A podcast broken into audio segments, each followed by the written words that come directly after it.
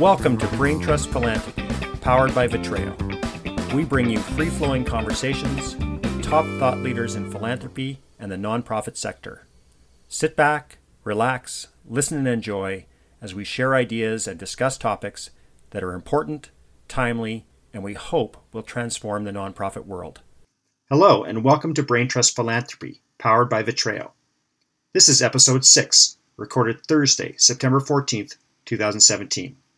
I'm Vincent Duckworth. I'm a fundraiser and a partner with Vitreo Group. We are a national agency focused on bold leadership and transformative fundraising. In this episode, we will be speaking with Gina Rotstein, founder and executive director at Place to Give Foundation, Melody Song, a senior development officer, prospect management and international development at the Calgary Zoo, and John Gormley, a senior advancement analyst with McMaster University in Hamilton. Today's topic is why hasn't the nonprofit sector embraced big data? Or have they? The term big data has arrived in our vocabulary relatively recently. In a world where Google, Facebook, and Amazon collect, use, and market information on billions of users, big data has become big business, but it has been slow to take off in the nonprofit sector. Join us as we discuss this topic and much more coming up next on Brain Trust Philanthropy powered by Vitreo. We have three terrific guests with us today. It's going to be a great discussion. I can't wait. Joining us from Hamilton, we have John Gormley. I had the pleasure of meeting and working with John earlier this year when we both worked on a study related to donors to our professional organization. John and his colleagues at McMaster, as part of their MBA work, undertook a survey of over 3,500 fundraisers in Canada. It was and is a great piece of work. John, welcome to the podcast. I know from our recent conversations that you're also working on an even bigger project around impact investing. I know that you're not quite ready to share the results of your work on this, but I'm wondering if you can give us a, a teaser, a quick overview on just what is impact investing and where your research might be taking us. John? Thank you, Vincent. You're too kind. Uh, impact investing is a, uh, a form of getting both financial return as well as social and environmental return. Uh, our study is looking at uh, the retail level, so the Canadian public's opinion, uh, and ideally, uh, and most importantly, their intention to invest in the, the market. although it's in its infancy right now, as we see the market growing, it will be important to understand the, the demand in the market. Thank you. Um, it's, it's an interesting, interesting topic and lots of news on it in, uh, in, especially in the last sort of 18 months. So it's, it's interesting. I'm sure it's a longer track field than that. So thanks, John. Also joining us this morning from Calgary, we have Melody Song. I don't know Melody well, uh, although I did hear that she has a ping pong table on the front of her lawn. Um, but I have been long an admirer of her work, most notably in the area of prospect donor research and specifically how we might better understand and use network nodes as another way of understanding how to work with our donors and prospective donors. Melody, welcome. I know, I know you're working on some exciting projects at the Calgary Zoo. I'm wondering if you could take a minute or two to share, share with our listeners just what some of those projects are. And you gave us a bit of a teaser during the sound check, but we'd love to hear more about what's coming to the Calgary Zoo. Yeah, thank you, Vincent. Uh, yeah, we I've been uh, actually uh, a prospect researcher for a few years, and where I did work on uh, relationship mapping uh, in like the early years of you know before re- like relationship science and all these other companies started to uh, commercialize the whole process. Um, and that was very interesting. Uh, but now, three years ago, I actually made a change to become a development officer again and started fundraising from uh, uh, Chinese communities, to be more specific, in Canada and also overseas in China, uh, which is very exciting because in, at the Calgary Zoo we have the giant pandas coming next year, so it's going to be a yeah, it's going to be about forty million dollars uh, project. and uh yeah they're very very expensive but they're a very adorable symbol for conservation and it's very meaningful for for me as well personally coming from originally coming from china myself born and raised from beijing and uh yeah so we've been having some success this year um but uh, with the economy here, we're we're also having some difficulties.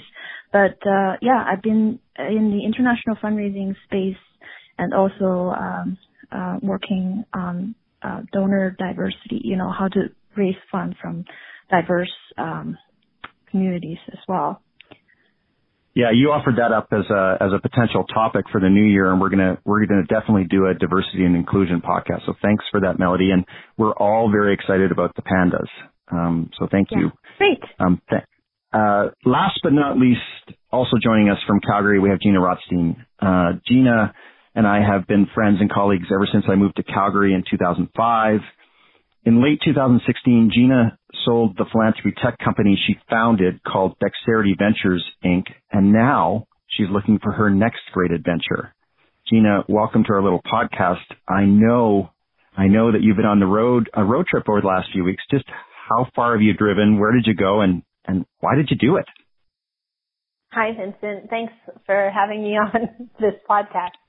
Um, so where did I go? I drove 4,100 kilometers around the Pacific Northwest, so Alberta, BC, uh, Washington State, and Oregon. And uh, it ended up being that long only because I was dodging forest fires and um, trying to find clear air. It's amazing how you don't have access to oxygen on a semi-regular basis. Um, and I, I do a, a road trip like this pretty much every year. So it's not unusual for me to get in my car and just start driving. I find that windshield time is when I get my most creative thinking done. And, uh, so yeah, so I spent two and a half weeks just tooling about the countryside trying to figure out what the next big adventure is going to be. Nice. Well, we won't we won't let you give it away yet because I know we'll want to have you on another podcast to tell us about that. But thank you for joining us and thanks for telling us about your road trip. Thank you all for joining us on this, our sixth podcast. We're excited to hear from you all. Today's topic is why hasn't the nonprofit sector embraced big data? Or have they? The term big data, especially in a world where Google, Facebook, Amazon, Microsoft, and Apple collect, use, and market information on billions of users, has become a central theme in many industries, but it has been slow to take off in the nonprofit sector or at least in much of the nonprofit sector. Should the nonprofit sector be working with big data? Is it even possible with so many small players to work effectively in this area? Is our sector ready, already experiencing a digital divide uh, between those who can and are using large data sets to drive donor giving and those who can't and won't? These are just some of the big questions on this topic. I would like to start with a bit of a discussion about what do we mean when we're talking about big data. John, let's start with you. How do you define big data?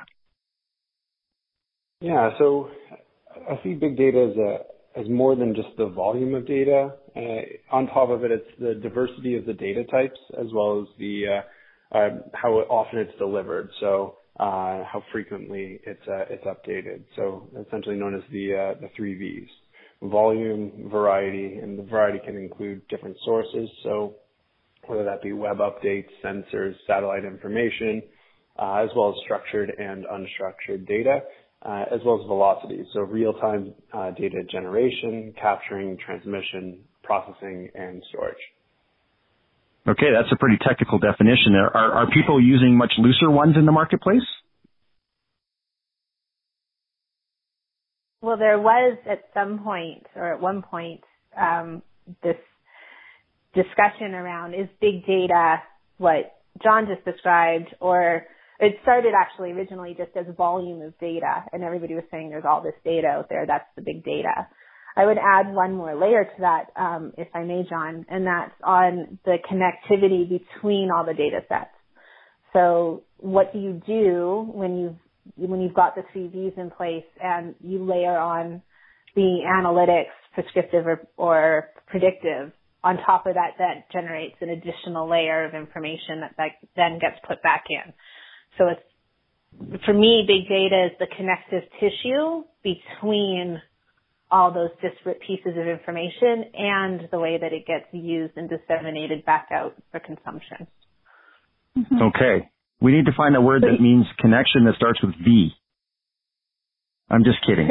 Vincent. So I, yeah. Melody, go I ahead. just, yeah, I would like to add, like, as an example, um, for me, uh, big data, what can it tell us about what people are thinking? You know, like, the, I, I shared this article earlier as well with, with you guys, article from, uh, about Google and during the Trump election and, uh, that someone, like, uh, someone who's doing, studying data from Google Trends noticed that there's a lot of hatred in the US just from the terms that people are searching for. So people are analyzing, you know, like what are people searching for from Google? Because when they tell Google, you know, what to search, sometimes they tell, uh, tell it more honestly than when you're posting a Facebook post, for example. Right. Your search terms are more authentic than what you post on Facebook. Exactly. So, so from those data, we would be able to see the trends, you know, what are people thinking? What are people, you know, in, in various situations like election or in our case could be, you know, what are donors thinking when they give? Um, Mhm. And also, yeah, I want to add also my husband used to work in a startup company called Tynt about eight years ago as one of the third largest uh, company that works at data, big data at the time. And what they do is they monitor copy paste. So they monitor what people copy and what they paste um, into documents from the web. And their their um, their customers are Amazon and all these like New York Times because they want to monitor what again what are people thinking, what are they're using, you know, just to tell some trends and um, some ideas um, where the mass, you know, like can guide us to. So for nonprofit, obviously, we also want to learn about donors and what people are thinking, what donors are thinking. hmm Uh, do they call that? I've heard sometimes the word sentiment analysis. Um, so, what is the the sentiment of the marketplace, or how are people feeling? I know Twitter does a lot of this too. I can imagine that uh, w- we in the nonprofit sector would probably care about some of those things, even if it's related to things like the economy. Yeah, so Yeah, exactly. that's exactly Go- it. Go ahead, Gina.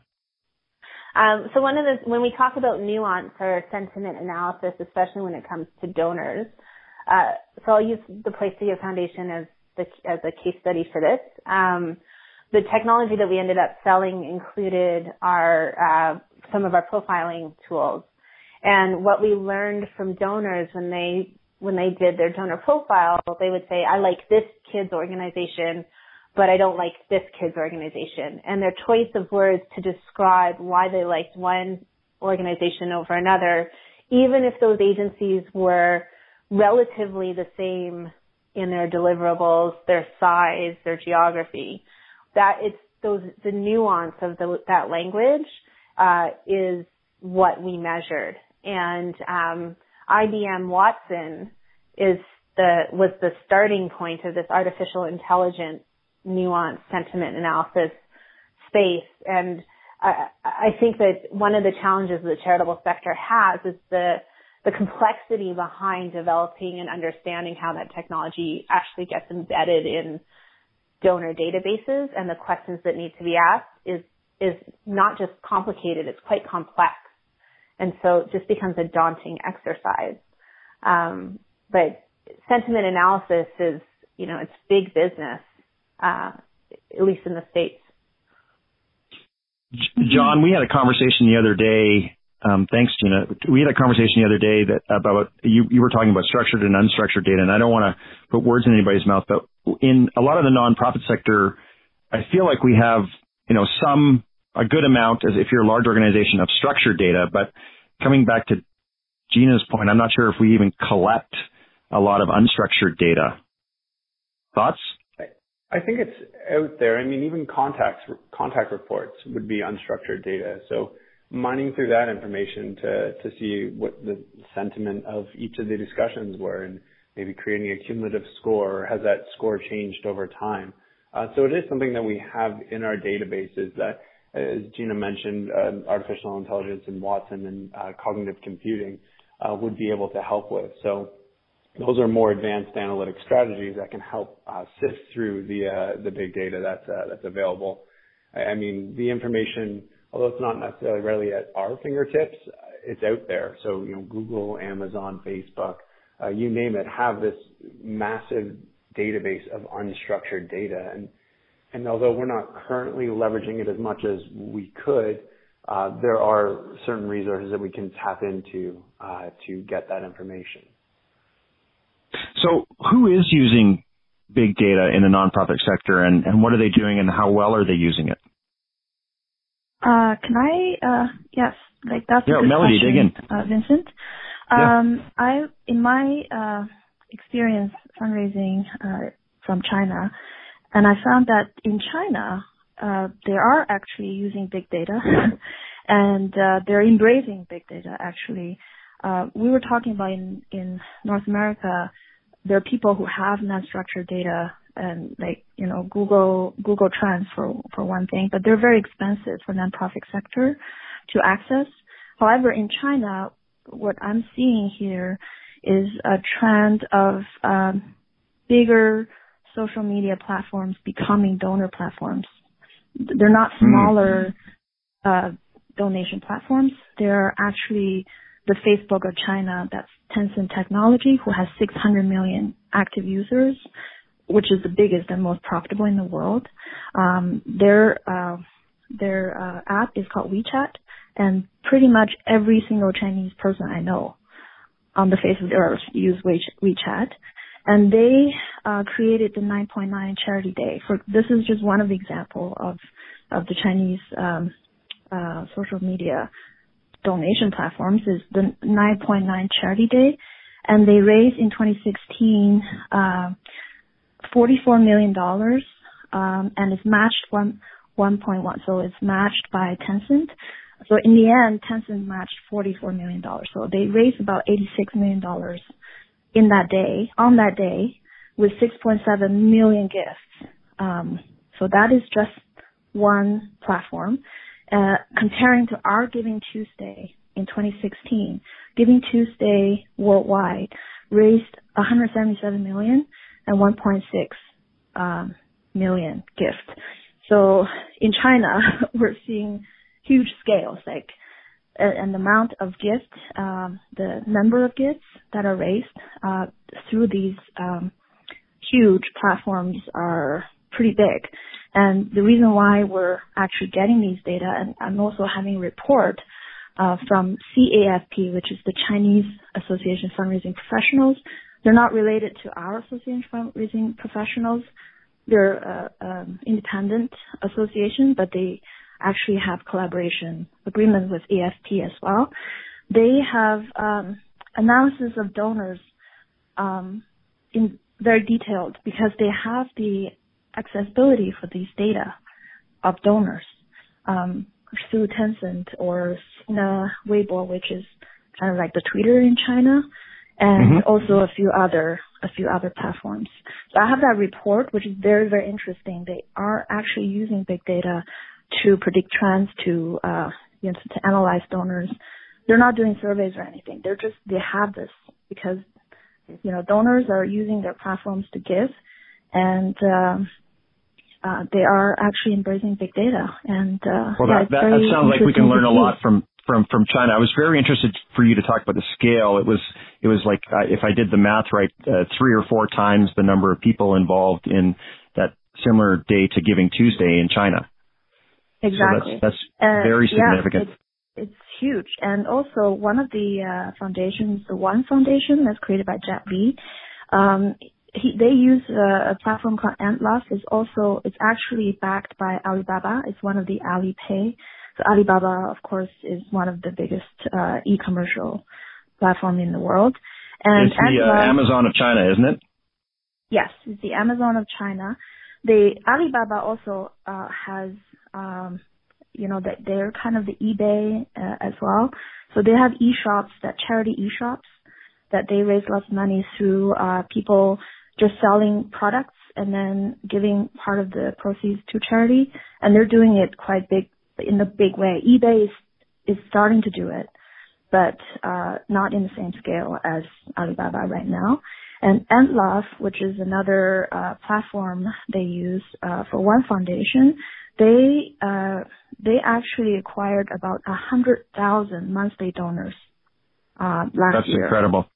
Um, it's incredible. That, that, that, yeah. that, that report that you talked about, we'll put it in the show notes. So thanks for that. We'll get that from you offline.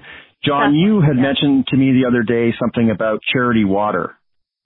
Is that uh, is that an organization that's using big data? Yeah, very, very much so. They uh, they do a, a, great job of uh, leveraging it in their uh, their operations. Uh, so they uh, for all of their wells, they they have sensors built into them, and then a dashboard system at a central office that that monitors both the the water levels and and usage. so the sensors then use machine learning to identify patterns in usage uh, and then emit a, uh, a trouble signal if uh, if it's behaving erratically. So I, I, think they're a great example of. Uh, well, how does that translate? How does that translate to donors, though, John? I get that from an operational perspective, but is that is that help identify where the areas of greatest need are, or what's the, what's what's the story there? From the reading I've done, I haven't seen um, what they're doing from a, a donor perspective. Uh, okay. Uh, but I imagine that if it's built into their uh, their operations, it will be built into their uh, their fundraising.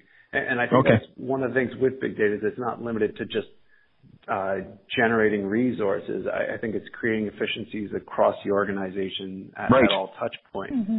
And one of the places that it can go um, is identifying those interests of donors. So uh, not only do you have currently the, the behaviors of the, the donors through their previous giving, um, you know, what events they attend, where they volunteer, but if you get different third-party data sets, you can then also uh, look into their social values, um, their interests in general. So what links are they clicking on to get a better idea of what causes they care about and what are they more likely to donate to.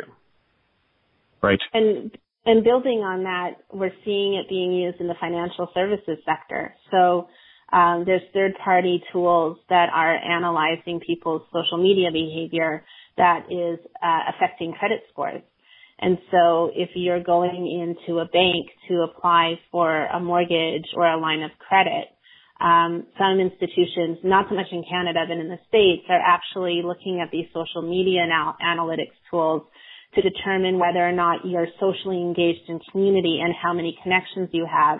Because it's proven that the more connections that you have, um, and the more you talk about volunteering or donating or being engaged in your community, your risk of defaulting on a loan is, is lower. And so your score will be higher. Um, right. And, and so when we look at how charitable sector big data can be used and analyzed. It's not even just within the charitable sector. It's spreading across other industries as well, like financial services. Right. I, I don't know now, if that you, you so, in so, those types of industries. Yeah, they are, and they've they've invested in them larger than we have, probably because they they have the investment tools. I just before we get back to that, John, um, Gina, the uh, that was a very good news story about credit scores. There's a there's a dark underbelly that to that too, where they're using them to prevent people from getting loans. And uh, there's a book out there called Weapons of Math Destruction, M-A-T-H Destruction. It's a great great book to read about how uh, these algorithms can be used for great good, but they can also, um, you know, they're they're designed by humans, and therefore the biases fold in right? And uh, especially uh, in in the courts and things like that. So it's an interesting um, world we're we're entering, where there, like you said, the, more connections, the better social score, the more likely that you're going to pay your loan off. That's awesome, but um, but it could probably go the other way too. Sure. I mean, Salesforce, I believe it's Salesforce in their cloud. Um, they look at they they've created tools for their for their clients to show which of their clients' clients have a likelihood of defaulting on their or low slow payment on invoicing. Um, right. Because they've created these analytics tools that customers can buy that are embedded within the Salesforce back end. Um, right. And you know, you could, this, my guess is that I've never used the Salesforce nonprofit platform, but you could probably be applying that same logic to donors who make pledges and then default on their pledges. Um, so there's always going to be, which we, and, and, and that happens. I mean, it does. Yeah. No, it happens. It absolutely does um, happen. I, uh, oh, uh, it, I don't want to go down that, that alley too far, but I was looking at a, a naming policy for a large institution in Toronto and they actually listed that as one of the risk factors, which I thought was really awesome because a lot of times we pretend it doesn't happen, that we don't have defaults in pledge payments, but we do. And and I uh, think that if, if we're going to talk about operational effectiveness, some of the things that charities would be wanting to know are what is like what's our cash flow going to be like, and as a result, can we can we um, predict effectively what that default rate will be so we can plan accordingly. Like so, I think that there's there's business side, there's revenue generation and management side, and then there's operational effectiveness and uh, implementation and, and programming. Like data just crosses everything within the institution. I'm so glad that we expanded that definition. And John, I'm going to give you the first credit for that, for pushing it beyond resources. You were trying to, or I thought you might have had something to say earlier, and I did. I might have cut you off. Did you want to expound on on that? I think I was more just uh, angling on. Um, I, I think this type of you know analytics being embedded into uh, organizational DNA is that uh, it's been around for quite a few years in the corporate side and the for-profit industry, but uh, I think we're only starting now to play catch up in the uh, the not-for-profit sector. Uh, you know, capacity uh, is one of those factors. I think both the pressure to keep expenses low, which is further compounded by the difficulty to measure ROI in analytic programs. So we actually had the, the pleasure of having uh, Kevin MacDonell from uh, Dalhousie and the author of SCORE, uh, Data Driven Success for Your Advancement Team, uh, who came in to speak to our team about that. As at McMaster, we are uh, further developing a, uh, an insights program, uh, just reinforcing the value and importance of a, a culture of analytics, uh, which you know is prevalent as anything in the the for-profit side. So you even look at you know all of the leading tech companies, and a, great example that I continually use is Spotify they do a great job at prescribing uh, recommendations for me. Uh, their music selection knows my music taste to a T, and I often discover new artists, albums, uh, and the playlists that they create for me are fantastic. And I would love to see the algorithm that they have built into that, uh, as it's uh, you know probably 99% right. Mm-hmm. Yeah, Netflix has a similar sort of deal. Yeah, not nearly as good as Spotify. Yeah, I agree. But then again, the dimensions are much different, right? Uh, to be fair, Spotify's job is music, which although it's pretty wide, is not as wide as uh, as film in terms of genre. So it'd be interesting. I also um, think so, that w- for music, um, Spotify, like, most of my music listening is on Spotify, whereas Netflix, you use different sources for movies, so it's harder for them to get information on what else you're watching because it's not right. an exhaustive list of what you watch. Right. Yeah. Absolutely. Um, so, uh, are there organizations in Canada, nonprofit organizations that are starting to embrace um, aspects of big data? For sure. Um, the biggest one that I know of is powered by data and Ajah.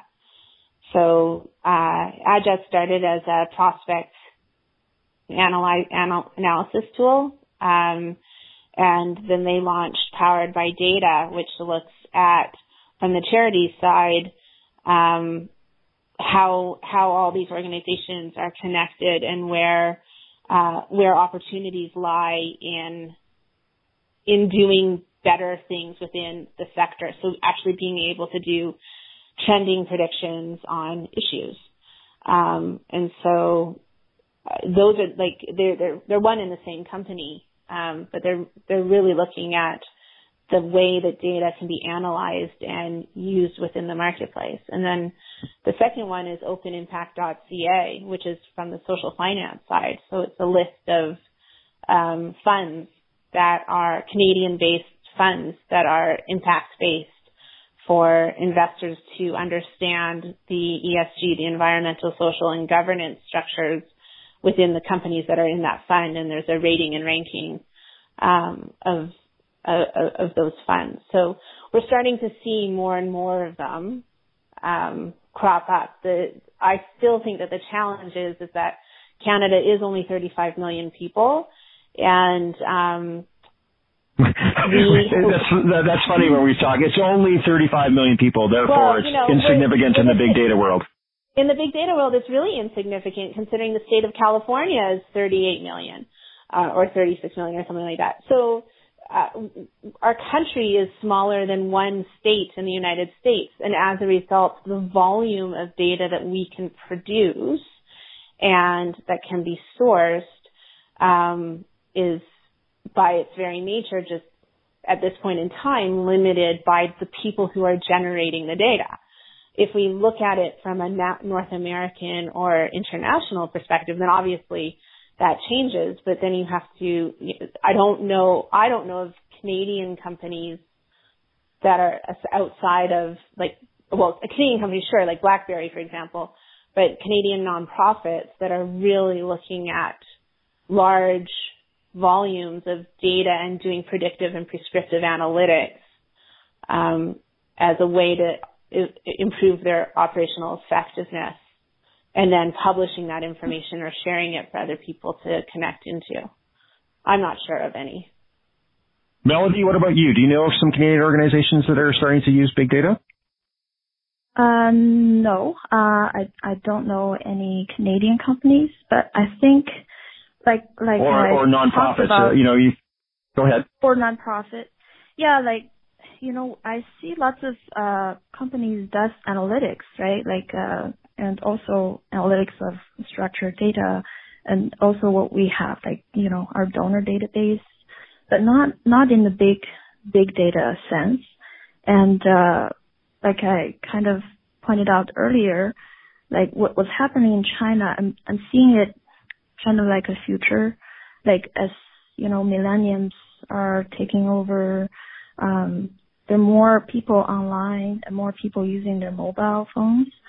So maybe, you know, like, um, social media platforms, if they embrace, embrace nonprofit, like Facebook, instead of giving $10 million donation to research, they could become a donation platform where they would have donor database, they would have a donor, you know, like can achieve this kind of scale, then maybe we can, uh, you know, get those data free, just like in China, where we can't get access to those uh, kind of data in, you know, in a big way. So okay. I'm, I'm thinking, yeah, maybe the uh, the bigger social media or Google, you know, all these people um, just learn from China or something and uh, becoming, you know, more embracing the nonprofit and helping us a little bit more. Fair enough. What about you, John? Uh, you, uh, any any organizations out there in Canada that you think are are on the cusp of of embracing big data? I I I would have thought that that a number of universities would be exploring this, but I also heard very clearly from Gina that 35 million is a small data set. Mm-hmm.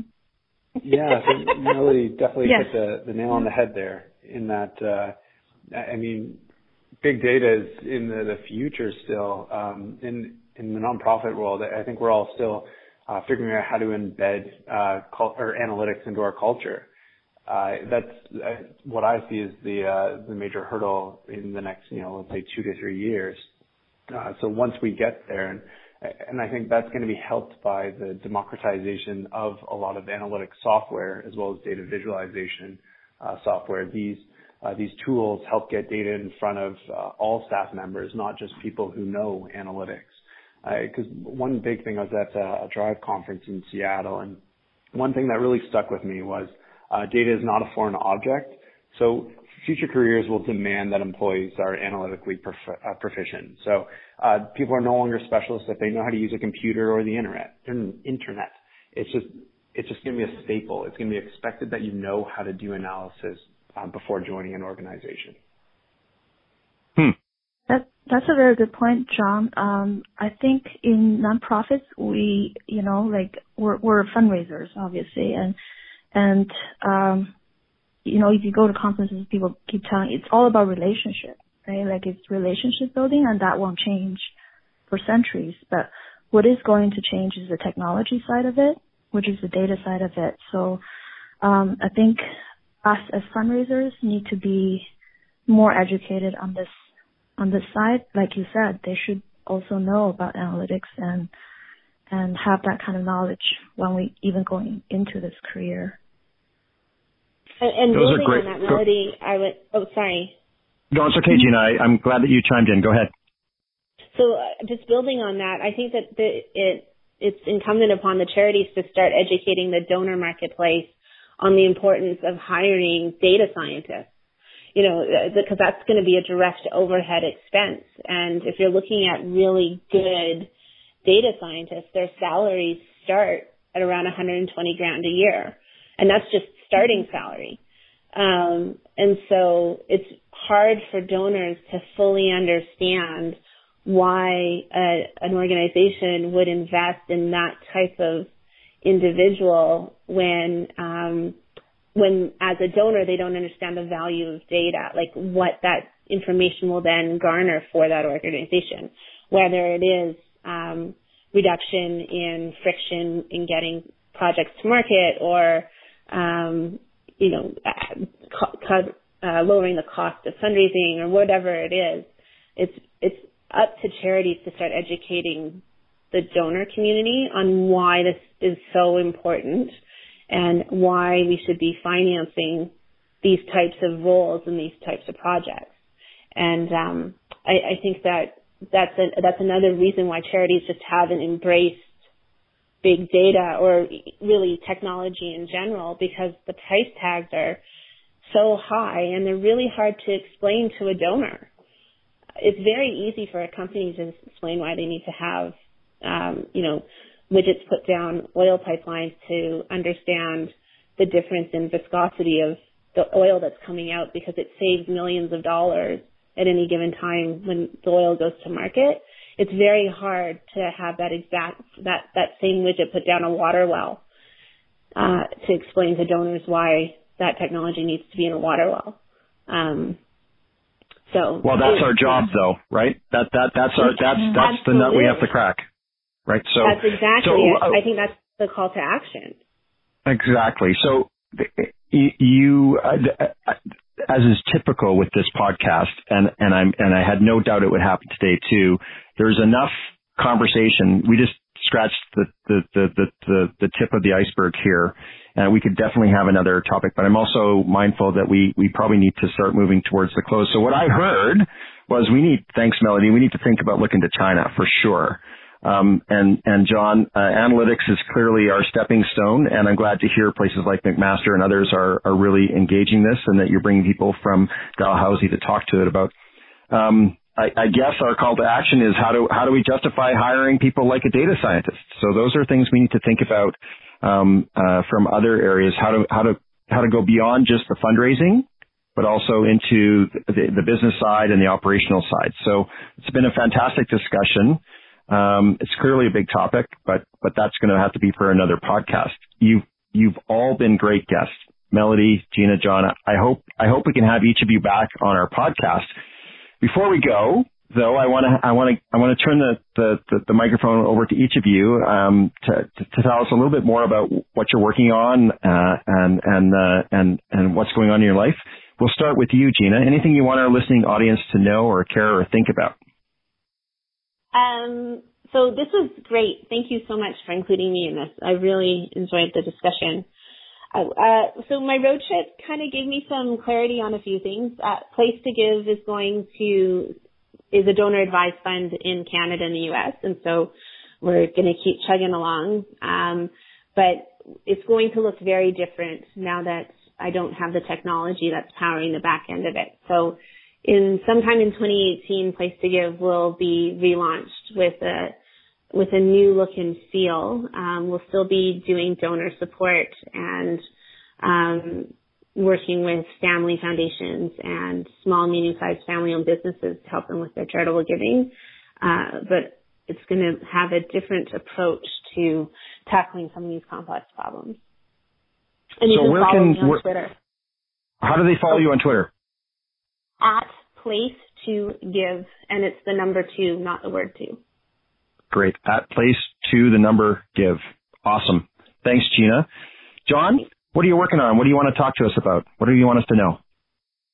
Yeah, so I've been working on a, a research grant uh, uh, from the support of uh, the Association of Fundraising Professionals uh, as part of my school. Uh, and the focus of that is impact investing. So how do we align our values with our money? Uh, the market's seen incredible growth in the across the world, and specifically Canada. So we're definitely um, becoming a leader in that uh, fairly quickly. And uh, as the uh, the market goes to to mainstream retail options, I'm going to sound like a broken record here, but but we do need to understand the uh the market demand. So what's awareness, opinion, uh and most importantly that intention to uh to invest.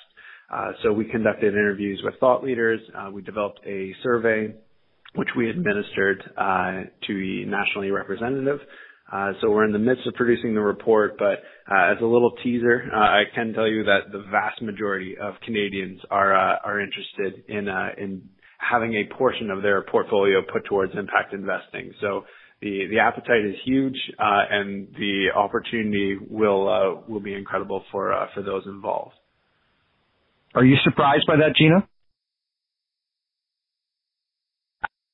Not at all.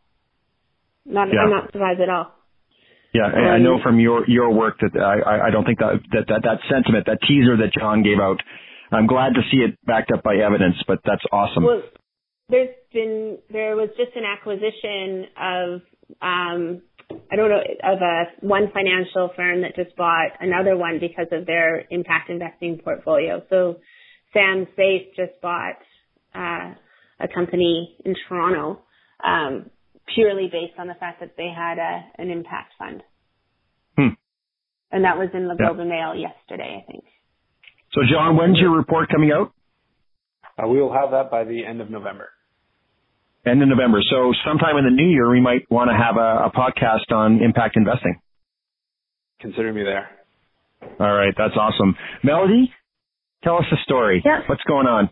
So, obviously, the giant pandas are coming next year in March and uh, I have to work very hard to get them housed and also get bamboos. Uh, we we have to ship about 1,500 kilograms of bamboo every week, possibly from China, to feed them. Um, so that alone is very uh, daunting uh, for us. So I'm going to continue to work in the international fundraising space, and and I think when we started on this journey, people were thinking, why would people in China or people in Vancouver or Chinese people in Vancouver give to a zoo in Calgary. Um, but we, we actually had some success. So, um, it's very interesting and very new as well, uh, space for me and for, for everyone really. And we have learned when I was in San Francisco for the EIP conference that, you know, yes, there are differences in our different communities, different cultural communities, but I don't think we have um, like learn enough what are those businesses. So, um, you know, I, I'm looking forward to share uh, some insights in what I've been doing for the diversity and uh, you know that kind of podcast you're gonna you planning for the new year. Well, that's great. We'll definitely have you on that podcast, Melody. We appreciate it. So March, is that when the exhibit opens or is that when they arrive?